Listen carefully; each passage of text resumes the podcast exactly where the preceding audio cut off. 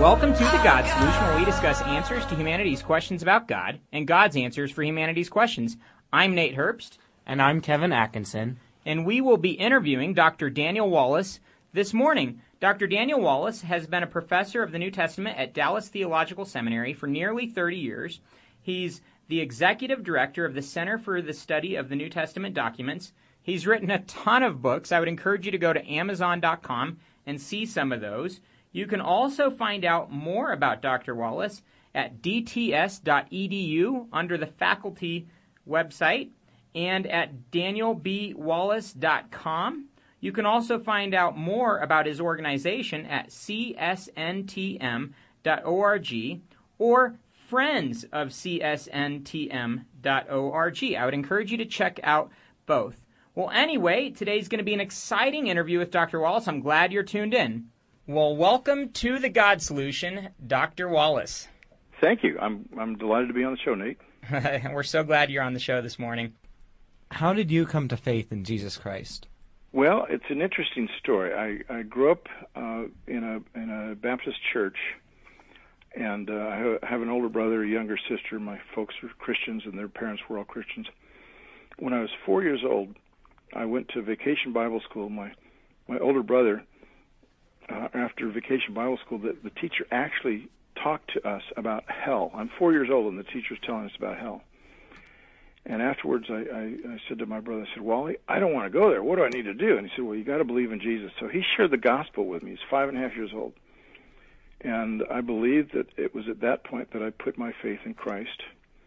But it was not a real deep and penetrating faith. And uh, years later, when I was 16, I rededicated my life to Christ, and uh, I had I, I'd say it wasn't a conversion experience because I was already saved, but it was a, a very powerful time where I I went to uh, what's called a Ralph Wilkerson rally. It was at Melodyland in Anaheim, California, and Ralph Wilkerson was one of these big um, uh, evangelists who uh, did a lot of work with uh, street gangs and things. And there were about 5,000 people at this uh, uh, convention and I was 16 years old, having girlfriend problems, uh, as all 16-year-old boys do, and uh, wrestling with a, a number of uh, existential crises in my own life. You know, I mean, again, at the age where everything is a, a big problem, and um, uh, I hear the the preacher, and I, I was getting mad at some of the things he said, and I said, I'm going to get out of my seat and give him a piece of my mind. So he has an altar call, and people were coming forward, and I got up out of my seat to tell them I disagree with this point and this point. And as I got up, um, I got a sense from the Spirit of God this is not why you're going down there. You're going down there to repent of your sins and to commit your life to Jesus Christ. I never heard anything audibly. Wow. But uh, I thought, oh my gosh, yes, that's exactly what I'm going down here. I've got some problems in my own life that I need to deal with. So I, I went down there, and five, about 500 people uh, go on the stage, and Wilkerson comes up to me first with a microphone in hand and says, Young man, why'd you come here? And all I can tell you is I'm really glad the Holy Spirit got a hold of my life before I answered that question. it would have been an embarrassing time. So um, it was at that point, it was January 6th, 1969, wow. that I made a, a radical commitment to Christ, and I decided from that day forward all I'm going to do for the rest of my life is full-time Christian vocational ministry. Wow, and, and I know that's all I've prepared for. So. Wow, and I know you've been a pastor and you're a world-renowned researcher in this field. You definitely have done that. So, how did you develop an interest specifically in the New Testament documents and in this particular field? Well, uh, it, it, follows right on the heels of uh, that, that experience I had when I was 16. I uh, I, the first thing I did is I, I decided I wanted to uh, share the gospel with people a whole lot more.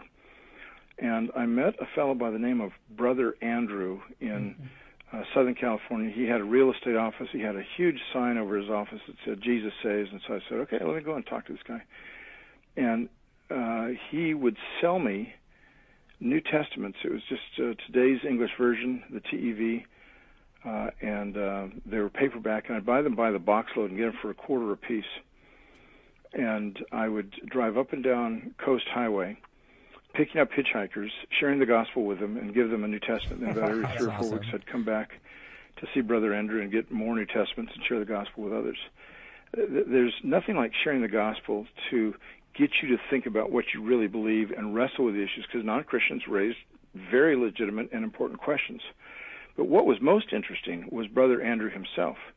He was not a Christian. Uh, he was uh, an Arian, somebody who does not believe in the deity of Christ, uh, like Jehovah's Witnesses and other groups.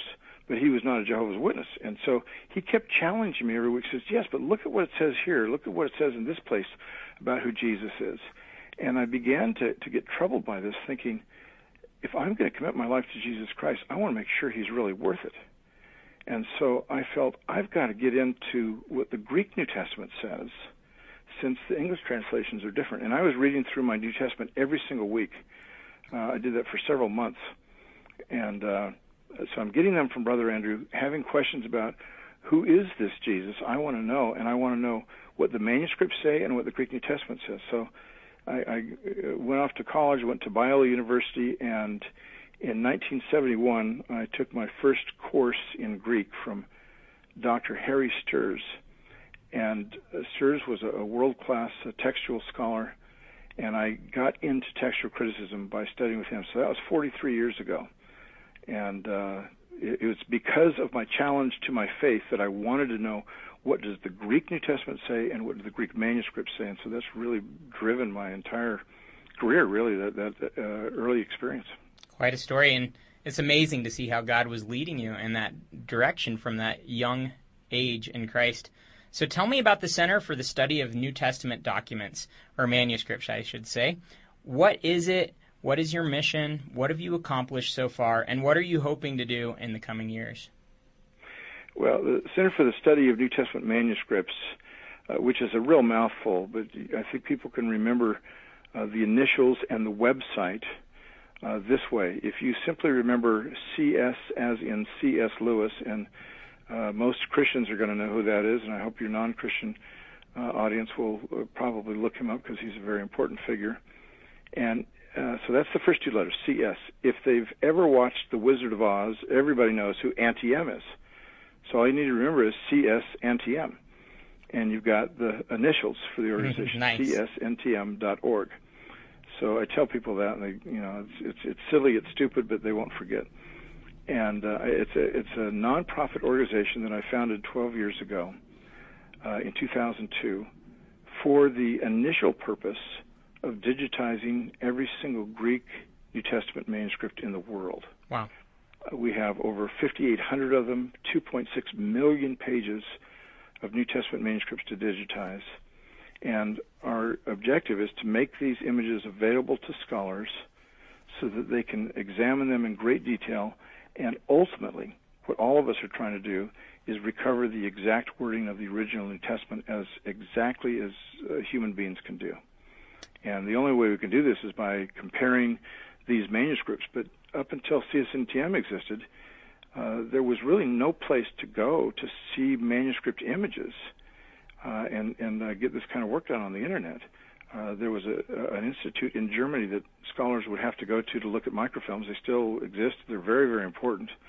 But uh, CSNTM got the ball rolling by getting these digital images out there. Now there's some other institutes that are doing a little bit of what we're doing, but we're far and away the, the leader in this. We have digitized more Greek New Testament manuscripts than any other institute in the world, and we have, I think, over 300,000 images on our uh, website. Wow. So how can people get involved? Well, if if they go to the website, they can see uh, a number of different things. You can read about expeditions. Uh, you can look look at our showroom. You can see uh, go to the manuscripts page and you see hundreds and hundreds of manuscripts and uh, uh, just see what what uh, we've got there. But there's also um, a resources page where they can go to the store and there's books on textual criticism and all sorts of areas related to the New Testament that we recommend people buy. It's, it's actually through Amazon, but we're just kind of giving some recommendations. But if someone wants to contribute to the work of CSNTM, they should go to our website, and then there's a link called donations. So csntm.org slash donations. And we rely on private donations in order to accomplish this work of digitizing these manuscripts. it costs an average of six dollars to photograph one page of a manuscript, and uh, that may sound cheap, but when you think that there's 2.6 million pages of text, it's it's a lot of money. Wow. And uh, some people may say, "Well, that sounds really expensive." Well, if you realize we bring about $100,000 worth of equipment with us when we go to these sites all over the world. There's more than 250 different sites throughout the world that have these manuscripts. Uh, then you can understand why it costs at least six bucks a page uh, to shoot these. But we we need uh, a lot of support. We've got some incredible expeditions coming up that I'm not yet allowed to talk about where we're going. But we just got some word recently about a a major national library in Europe that we'll be shooting the manuscripts at. Wow. Uh, this is very exciting, uh, but it's it, it takes a lot of funding for us to get this jo- job done, and our goal is always to make these images free uh, on the internet for everyone, free forever. Wow. That's that's our objective. What a great deal! So that's csntm.org. Again, csntm.org. And I'm just going to say it on the air, and I'm going to encourage the listeners to follow suit. I'll go ahead and make a donation today. And if oh, you're listening, you. I would encourage all of you to follow suit. I mean, I could hardly think of a better way to spend a few bucks than preserving the New Testament for generations to come. What a great, great deal. If you're just tuning in, you're listening to The God Solution on KDUR 91.9 and 93.9 FM in Durango and KDUR.org online. We're talking with Dr. Daniel Wallace about the New Testament documents. So, on that note, do you think uh, that any of the scribes manipulated or changed the documents in such a ways that make it so we can't recover the original text of the New Testament? Well, I'd say uh, that uh, the shorter answer is no, they did not. Uh, but there's a, a, couple of ways to, to demonstrate this. And we don't have absolute certainty that we uh, can recover the exact wording of the original text or that we have it somewhere among, among, the manuscripts, but we have a pretty high degree of probability that that's the case. Uh, let me uh, illustrate it this way. When you compare the New Testament manuscripts to the average Greco Roman manuscript, classical text in, in Greek or, or in Latin, uh, what you're comparing is a, a huge difference in the number of manuscripts and the date of the manuscripts. The average Greco Roman author has fewer than 20 copies of his writings still in existence today. 20 copies. And that's really a, actually a very high uh, estimate. Most of them have two or three, four, five, something like that. But I, I typically use the number 20 when I debate uh, skeptics on these things, and, and they've never disputed it. The New Testament, by comparison, has almost 6,000 copies of the New Testament in Greek alone. And we're, we're comparing apples with apples. We're talking about the copies in any language, and these, uh, you know, the average Greek author has less than 20 copies. We've got almost 6,000 in Greek alone, plus uh, 10,000 plus in Latin, as well as other ancient languages, uh, Coptic, Syriac, Georgian, Gothic, Armenian, all sorts of languages. And uh, those are another 15 or 20,000. So we've got somewhere between 20 and 25,000 manuscripts of the New Testament that are handwritten manuscripts before the time of the printing press, and you compare that to 20 manuscripts of the classical author. That means we've got, on average, more than a thousand times more manuscripts for the New Testament than the average classical author has. That's wow. just stunning. Wow. You stack them up, that classical text would be about four feet high. The New Testament manuscripts would be my best estimates are it would be over 6,600 feet high, so well over a mile high, about a mile and a quarter high of manuscripts. Wow. And now, in terms of the date of the manuscripts, you're waiting at least half a millennium, over 500 years, before you get any manuscripts for, for most classical authors. 500 years before we get our earliest ones. For the New Testament, we're waiting decades. Decades, not centuries, not half a millennium, but maybe two or three decades, maybe four decades. Our earliest New Testament manuscript that's been published so far is called P52. It's a small fragment of John's Gospel, discovered in 1934, and it's about the size of a credit card. But this particular manuscript uh, sent two tons of European scholarship to the flames. In 1844, 90 years before it was published, a German scholar uh, did some fancy philosophical argumentation to say that John's Gospel cannot be dated any earlier than AD 160, and he felt it was closer to AD 170. Well, that held sway for most of European scholarship for the next 90 years. At least that John's Gospel must be a second century document. Whether it's quite that late, they weren't sure. But that also meant, therefore, it's not historically reliable because there's nothing of any eyewitness value in this. And then 90 years later, 1934, a fellow by the name of C.H. Roberts discovers this small fragment from John's Gospel and uh, he was a, a new, newly minted PhD. He had just earned his doctorate, and he sent photographs of that manuscript to the three leading papyrologists or papyrus scholars in Europe. Each one wrote back to him independently and said, "This manuscript should not be dated any later than AD 150, and probably closer to AD 100." All three of them said that. A fourth demurred, and he said, "No, I, I think maybe it should be dated as early as the 90s." Well, today most scholars would say John's Gospel was written in the 90s. And so if you have a copy of John's Gospel written in the 90s, then it's, you know, first generation copy. It's it's incredible. But regardless, the fact is that uh, here you have a copy of John's Gospel that is earlier than the date that this uh, European scholar had 90 years earlier than this said that's when the original was dated. So he argues, you know, AD 170. If a copy is made in 150, it's kind of hard to have the original come 20 years later. You know. Mm-hmm.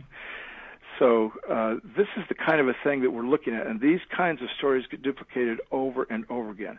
We have as many as a dozen New Testament manuscripts, all fragmentary, from the second century, from between AD 100 and 200 by the time we get to 500, we've got well over 100 manuscripts, the New Testament duplicated many times over, and yet you compare that to the average classical text, we've got nothing. So just by those comparisons, you'd say, if we can, if we can't recover the original of the New Testament, if we're going to be skeptical about that, we have to be on average a thousand times more skeptical for the average classical text. So that's just a comparative uh, uh, issue. But let me give a couple other pieces of evidence. Or let me see, do you have any questions on that to follow up so uh, um, we can discuss that? Then I'll give a couple of other pieces of evidence to think about this. I do have a quick question. You keep saying mm-hmm. classical texts and New Testament texts. Uh, could you explain the difference there? By classical text, we're talking about. I'm using the term pretty broadly. It can be somebody all the way back to Homer, who's writing in probably the 8th century BC, uh, all the way up into the time of the New Testament, where really that's called uh, not the classical text, but the Hellenistic era. But uh, Pliny the Elder, who's a, a historian, first century historian, we've got uh, a very important historian. We've got 200 copies of his manuscripts, but we're waiting 700 years before we get a single one. You know, we've got Josephus, who's another first century uh, Jewish historian, and we've got, uh, I think, 20 copies of his Antiquities of the Jews, one of the most important writings in fact, it's the most important book for us to fill in the gap between AD 30 and you know AD 100, right around there, when he's writing about uh, as to what's going on with uh, uh Jews in relationship to Rome. It's, it talks about the uh, the war between Jerusalem and Rome, and, and how Titus invaded uh, Jerusalem and destroyed the temple, and all the rest of this. So those are the kinds of authors. You know, you're also talking about Plato's Republic and uh, Xenophon's uh, Anabasis and things like that. So there's ancient writings, classical Greek writers, uh, and historians, uh, Thucydides and Herodotus, and you know the basic historians for uh, Julius Caesar, Livy, Suetonius, Tacitus, the Latin authors. So that, that's what I'm talking about. There's, we have hundreds of these uh, writers whose uh, literary remains are still with us, but we're waiting so long to get so many of them. Most of them we're waiting usually about a millennium before we see a single manuscript. And uh, so the New Testament is in in in that in that kind of area. That is, it's that kind of literature, and yet it shines so much greater than any of the rest of these. It's just it's called an embarrassment of riches that we have for the New wow. Testament. Well, what the classical scholars are dealing with is a dearth of evidence. We had a very secular professor on the campus here who definitely mm-hmm. was not a Christian and was outspoken about not being a Christian. But at the same time, as a history professor, he would tell his students some of what you just said and tell them that if you don't accept the Bible, you have to throw out all other history up until the Middle Ages. And I had Christian students. I had a one one guy, for example, that I led to Christ and was working with, and he comes and he starts going through the numbers of documents and you know the how close they were to the original. Some of what you just shared. And I said, "So where'd you get your hands on Josh McDowell?" And he goes, "Who's Josh McDowell?" He goes, "I heard all this in class today." I wow, said, "You've got to be kidding terrific. me." And so this professor, even though he was not a Christian, he was willing to say what was true about the New Testament documents. I actually uh, had a chance to thank him for that one time. And he said, Well, there's nothing to thank me for. I'm just saying the way it is. And I thought, man, that's refreshing. You don't encounter that all that often. That is refreshing. It's, it's, it's very honest of him to admit that if we're going to be skeptical about the New Testament, it has to be multiplied about a thousandfold for the average classical text. Yeah. And that's been kind of one of the basic points I've raised when I've debated skeptics. But there's there's more evidence too, and that is when you think about okay, this is just a comparison, and people like Bart Ehrman, this is one of the, the mistakes he made in, in one of our debates. He said, "Well, yeah, I think we do need to be skeptical about these other texts." Well, you look at any of Ehrman's writings where he interacts with these classical authors, especially the historians, and he just assumes that what we have today is what they wrote back then. He doesn't deal with the text critical problems. But um, so I, I think he's being disingenuous along those lines. But here's here's another thing to consider. In the last 150 years, uh, New Testament papyri have been discovered. Ancient papyri of, of all sorts of texts have been discovered. Uh, we have over, uh, well over a million papyrus manuscripts of all sorts that have been uh, excavated in Egypt, starting at uh, the end of the 19th century for the most part and uh, there, there many of them are at Oxford University, Vienna National Library, places like that. But uh, Duke University has some, uh, so does University of Michigan, and uh, you've got over a million of these. And when they started to get discovered, here's what was found about it. these. These were found in ancient garbage heaps and in mummy uh, cases and this kind of thing. Uh, these were manuscripts that were written on this this ancient paper called papyrus which has kind of the consistency of a, of a paper grocery bag. It's actually more durable than paper. And in dry climates like Egypt, so much of this, uh, especially if it was found above the water table, would be preserved. So you've got stuff that's a couple thousand years old. And uh, uh, most of these are just uh, receipts or a letter from a father to a son in a field where, while he's fighting someplace, or just the mundane, everyday business things of people who are, you know, it was sticky notes basically. That's what most of these papyri are. They're, they just they don't amount to much, but among them were a number of copies of ancient texts, including the New Testament, and these became far away our earliest manuscripts of the New Testament.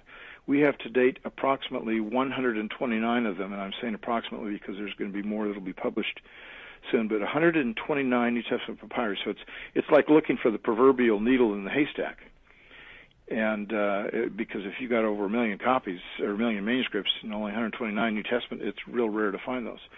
But what we've discovered about them is these are our earliest witnesses, uh, many of which go back to the second century, a lot are third century. Uh, the, the majority of them are fourth century or earlier. And our regular parchment manuscripts, uh, we start seeing those in numbers in the fourth century, and then they extend beyond that. So then the, that's what the majority of our New Testament manuscripts are. But here's the point. In those last 150 years, we've found all these manuscripts that are early, uh, many of which are not written by professional scribes. They're just written on a papyrus. And if there's any way that you could say, you know, the original text has been changed by scribes uh, who who buried the original wording, and they've manipulated it so you get a different picture of Jesus than what the, the uh, New Testament authors actually presented. These papyri would reveal that, and that's because there's there were there were no controls over it. It wasn't done by uh, a, a copying center that said, "Here's how you must copy out the manuscripts." There was just people making copies of the New Testament with different agendas, by the way, different beliefs about the New Testament, and yet they don't say things that are different in the essence of the Christian faith. There's not a single place in any of these papyri where we can say, "Hey, here's a scribe who actually is saying Jesus is not God." You don't ever get him to do that. Uh, and, and the reason is very simple, and that's because from the very beginning, that's what the New Testament said that Jesus was, in fact, God in the flesh. He died on the cross for us, He rose from the dead. These papyri don't change any of that. Does that make sense? It makes great sense. That's that's exciting to hear. I'd never heard that before. So I am excited about that, and I know that I'm imagining out of all those million plus papyri, there are probably more to be found. Correct? More of these I am quite sure of it. In 1998, 99, we found 17 more that were sitting uh, at Oxford University, the Ashmolean Museum. It's a matter of not having enough workers to work in this field to discover more. But uh, just to, I, I'm going to put in this plug for CSNTM too. Uh, in 2013 and 2014, we digitized the oldest manuscript of Paul's letters, known as P46. Uh, most of it is at uh, the uh, Chester Beatty Library in Dublin, and the rest of it is at the University of Michigan in Ann Arbor. And uh, we had a team of uh, scholars that went to, to digitize those manuscripts, and we're going to be getting it published. Uh, but these digital photographs of this manuscript, it's the oldest manuscript of Paul, dated about AD 200. It's got nine of Paul's letters still in it. Most of the original text is still there.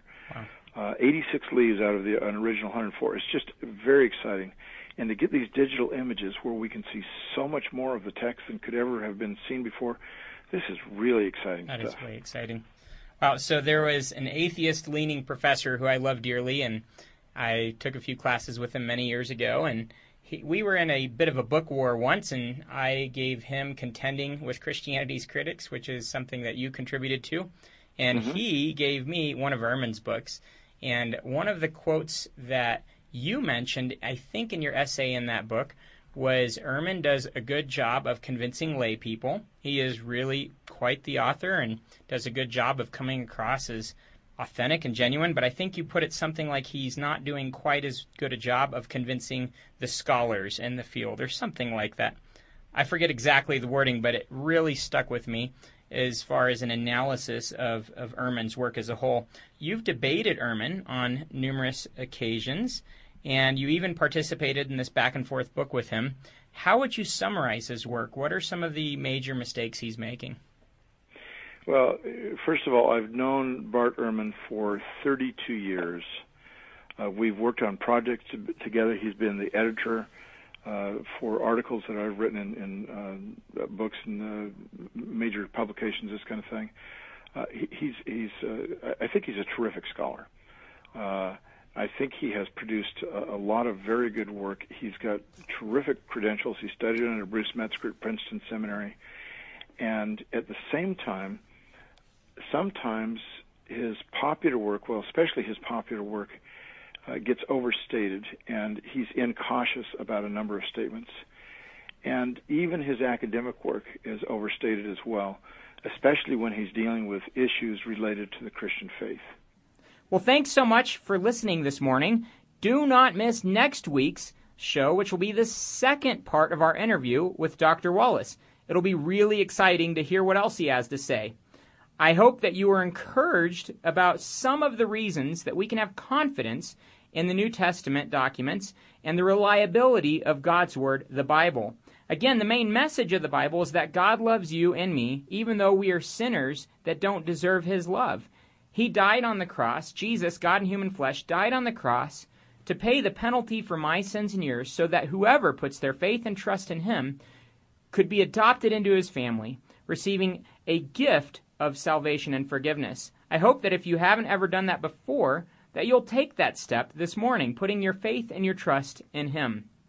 Go to GodSolutionShow.com to see a list of local churches that you could visit this morning. An open mind, honest heart, humble disposition, and diligent search always lead to Jesus. Thanks for listening. Have a wonderful Sunday afternoon.